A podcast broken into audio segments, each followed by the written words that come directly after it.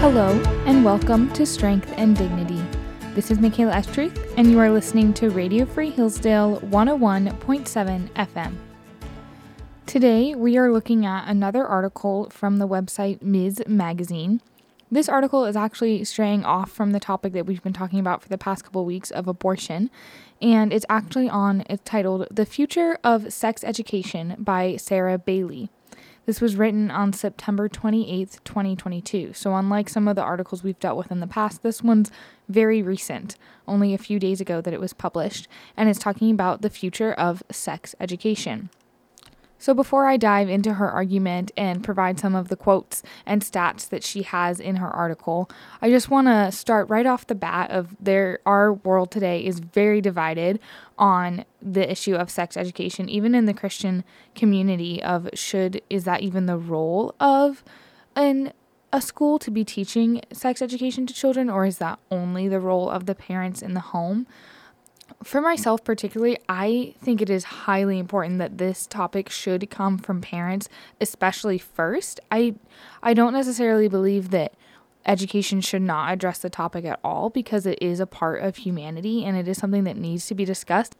I do think it is a topic that needs to be discussed with maturity. And as students are growing up throughout middle school and high school, they are undergoing biological changes. And so it is very relevant in their lives. So I don't think it's a topic that should be ignored, but I definitely think that in the home is where it should start. And that communication ought to come from parents, especially as Christians who believe in the beauty of what sex is and they need to communicate that to their children so that they can be raised in a way not to be ashamed of it or to think that it's horrible but to also know that they need to wait and to come to understand the beauty of that in a Christian perspective as a gift from God. Um, and we'll get way more into that, but I just wanted to start off the bat explaining that kind of stance and that divide and whether or not you are on the side of like it should be in all education starting at this age, or it should be not included in any education. It shouldn't even be brought up in the in the classroom. Um, those are kind of the stark contrast. There's a lot of in between ground that you could fall in. Um, so I just wanted to kind of clarify where I'm standing and almost kind of in between both. Like I was saying, that it does definitely need to start in the home, but also should not be completely ignored in while children are growing up. So, um, Sarah Bailey, she starts out with some stats at the beginning of her article. She says, quote, only 32 states and the District of Columbia mandate sex education, and only 18 states require program content to be medically accurate. There's also no guarantee that the content is culturally sensitive and LGBTQIA plus inclusive, ensuring that everyone gets the information that's applicable to their lived experience. End quote. So her two main points in that long, extensive quote is not all the states require sex education, and it should be required, is kind of what she's implying. And secondly, that it doesn't include that, that it's basically exclusive. It doesn't include in a lot of the places that it is mandated um, education for transgenderism or as she calls it the lgbtqia plus inclusive. And we went into that last episode a little bit about the idea that this movement is never ending. It is always thirsting. You can never have enough which is why there's a plus on the end of the lgbtqia plus I think acronyms at some point should reach a limit of letters, and I believe we might be at the breaking point here because, as you even heard, I stumbled over what the letters were and making sure I said them in the right order. And we may add f- future letters to come given that plus. So, those are her two main points about sex education. Now, let's just start off the bat. What is being taught in sex education and what should be taught in sex education, regardless of we're, we're going to kind of jump over the topic that I was talking about earlier of should it even be in schools, but let's just say what is being taught. So, as Sarah Bailey is arguing, they the feminist movement wants all this LGBTQIA plus language to be taught and to be taught as normal. But as I was kind of referring to earlier, students during the their crucial years of education, their brains are still developing. Our brains are not done developing until our mid 20s. So, not only are they undergoing significant biological changes as they grow taller, as they as they begin to grow from boys into men and from girls into women, they're undergoing a lot of changes, but they're also they don't know who they are. They haven't really solidified their identity, and things can be really challenging at that age. So, if a student's going through a hard time and then he he or she is like confused or um, just sad or, or doesn't feel right or something like that, um, which is very common for that age, especially as some people hit puberty sooner, some people hit puberty later, and there's mental struggle on either side of that of like, well, I'm changing too fast and my friends aren't, so I feel really weird about this, or I all my friends are be turning into women and I'm still a young girl and I don't look as good and I don't feel like I'm as cool because I haven't reached that same made up finish line in uh, in a young girl's mind yeah, so as they're dealing with this doubt and this confusion and this impatience, all of a sudden we're going to teach them that, oh, by the way, you might not actually be a girl, you might be a boy. Or, by the way, you might not actually be a boy, you might be a girl. And if you have any confusion at all, you're probably messed up somehow and you are actually a girl trapped in a boy's body, or you're actually a boy trapped in a female body what what are our children supposed to think when that is being thrown at them? How are they supposed to respond to that? So that's kind of my argument against that of that that is not the time to be raising these issues because it just causes way more confusion. Um, and things are not explained in the right context in sexual education. They're not framed in a biblical perspective, especially because most of sex education is happening at a public education. So, of course, they're not being taught from a biblical perspective. But because of that, it is all, you can't set any boundaries on it because you can't say don't have sex. And so, therefore, you are basically opening the door for all of these students to really get super confused and like pursue something because, oh, apparently it's pleasurable and maybe this will make me happy.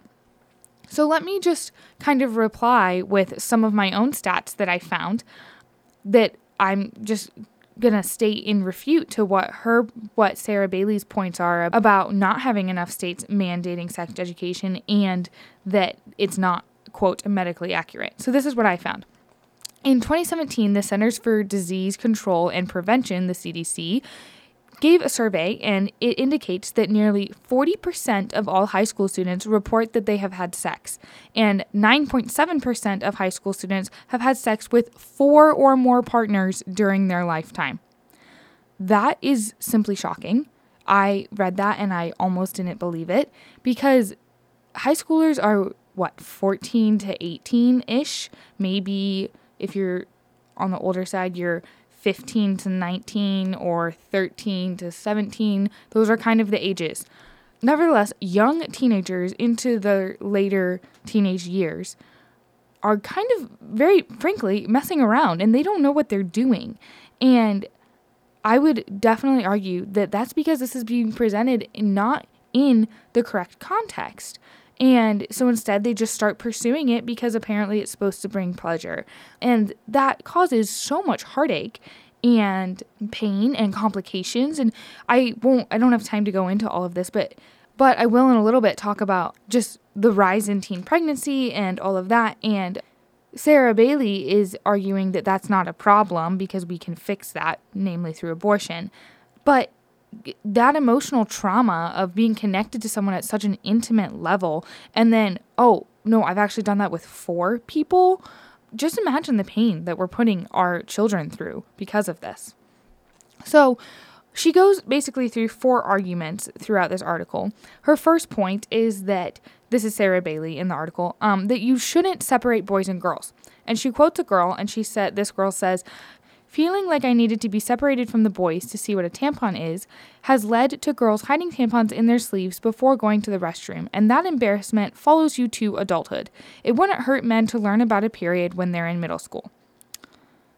So basically, this is the oppressive message that the feminist movement promotes. Basically, we are being oppressed because we can't do XYZ. And in this case, she feels like she feels an embarrassment because she has to go to the bathroom and not show a very private item that no one really frankly needs to see. Kind of like no one needs to see your underwear. Like in the same sense, no one needs to see that. Like why should they see that? It's not important and it's not oppressive to just simply keep it private. Uh, I mean, like, I, you don't have to know when everyone is going to the bathroom. That's just like kind of a personal thing. I frankly would disagree with this point because it is not oppressive to simply just keep what is personal personal. And in addition, boys and girls ought to be separated because it's already an uncomfortable topic at a very uncomfortable age. So, why would we make it more uncomfortable by keeping them all in the same room and keeping their eyes down and trying not to look at each other because we're talking about something that we've never talked about before? They should most definitely be separated, if not only from the classroom, but also just in communication at home. Like this should be between a between two parents and their child, and that's how it should be coming through. So her second argument is that we must state this sexual education in a positive sense. Because she says quote when the positive aspects of sex aren't discussed students don't learn how to have an enjoyable experience with consent or to communicate their needs. So she's saying that it must be stated positively so that they can have the utmost enjoyment and to keep students from dangerous situations. Well Students are already in dangerous situations because they should not be doing this as young teenagers. It's unhealthy emotionally, physically, mentally, all of it. And it it has deep deep consequences down the road as we will see. And frankly, it's very sad because we're almost in experimenting on our children because not not that this hasn't happened in the past, but this is definitely a huge spike in teenage pregnancies, in teenage sexual behavior, because that didn't happen 100 years ago. Even 50 years ago, it was much rarer. And so we're basically experimenting with our children who, okay, yeah, do whatever you want until you get married, and let's see what happens to them in 30, 40 years and how they're faring in their marriages, in their mental state, in their emotional state, all of it. So, but more importantly, we, as I've already said, but I'm just reiterating this, we must discuss the beauty of sex in marriage.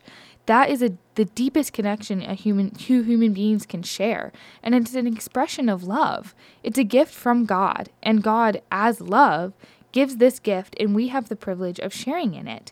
But that is the message that needs to be heard, especially as parents are talking to their children about this. It's not seek this for pleasure. It's this is a deep connection and it is sacred and it's from our Lord. And so wait until the proper time and then rejoice. So then her third argument, she basically says we should change the method or the way we present this in media of information. So she says that we should maybe present sexual education in fun videos so that it's not quite as awkward. But I would just kind of push back a little bit. That doesn't really change the situation. You're still talking about something that is extremely uncomfortable to students of the young teenage age. And that's again why I'm saying it is always best to come from parents and to have that conversation with parents, especially first. If I had heard something about this in the classroom before my parents had talked to me about it, I would have been so thrown off guard only parents can relate to their child in that beautiful imagery of love and explain to them why this is so good and why this is so beautiful without making it very uncomfortable because the child is looking up to his parents and knows that this is right and good because he trusts them. So, lastly, her last argument is she kind of completely switches the topic from sexual education to, oh, by the way, we should save our environment. So I'm going to quote her here. Quote, she says, Sex ed often fails to teach students about their family planning choices, including their option to be child free. Among the growing list of reasons people choose not to have children, like health reasons, cost, and not wanting the additional responsibility, more people are also choosing not to have kids because they're concerned about the future of the environment. End quote. So we're all of a sudden pushing sexual education, but now we're just going to talk about the earth. And she's basically, in a short way, promoting population restrictions because in order to save our earth, we should stop reproducing because we're going to overfill, basically. But one important thing that I want to point out that we've talked about before and is one of the main ideas of the feminist movement is using a euphemism for abortion. So, again, instead of pro life, we're anti choice. Um, that's the opposite of a euphemism because they're trying to paint us in a specific light.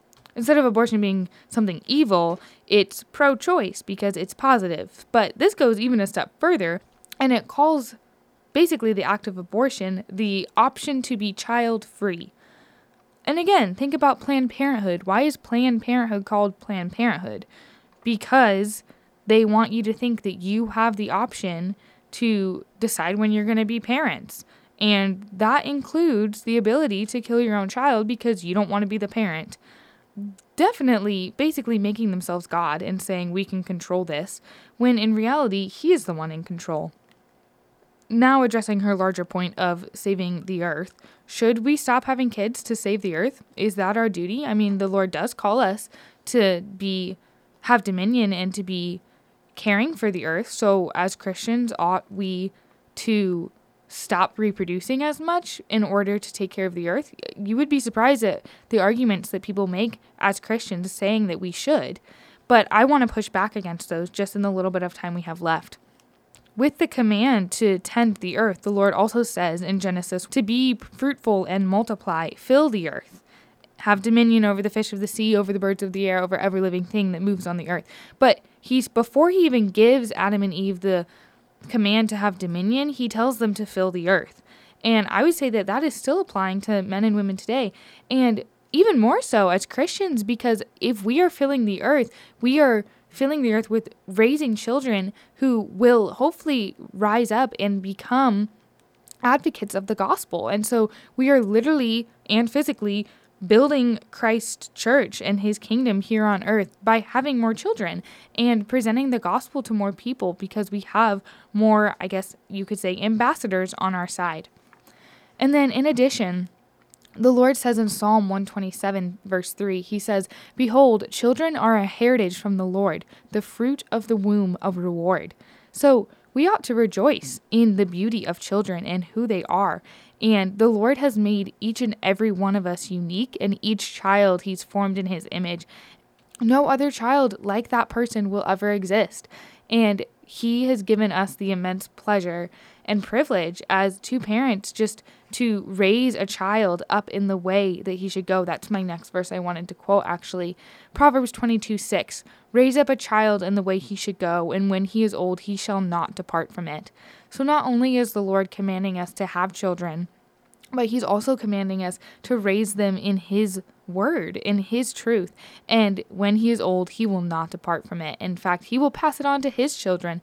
That's something the Lord commands to the children of Israel pass it on to your children and your children's children, to the third and fourth generations.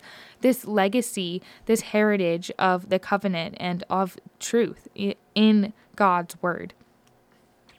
And also in the New Testament, Paul gives commands to husbands and wives and to children, especially in Ephesians 5 and 6. And he calls children to obey their parents. He calls fathers to be loving to their children and wives to raise to be loving to their husbands and to raise godly children. So I would say that the not only is the command to have beautiful families and fill the earth throughout the Bible, but also that imagery of a parent to a child is a depiction of God's love for us as a father to his children. And so, therefore, we should not stop having children in order to preserve the earth, but we ought to rejoice with the gift of every single child God gives us, with the ability to teach them his word and to display that imagery of a father father's love to a child or a parent's love to his or her child as the depiction of our Father in heaven.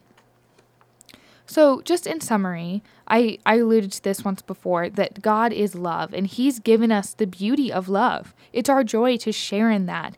And the sacred love between a husband and a wife, we should not corrupt it. Our sex education should be rooted in God's word and from parents who set that example to their children. But if we have sex education in schools, which we do here in this country, we must address it with maturity. We should not encourage students to behave in, in situations that will just add future heartache and emotional tearing and hardship. We must protect our children, not only as parents, but also as Christians. All the children who are going through education at this time, we must speak up on their behalf, defend them, and protect them so that they can live for the glory of God alone. Thanks for listening to Strength and Dignity. This is Michaela Estruth, and you are listening to Radio Free Hillsdale 101.7 FM.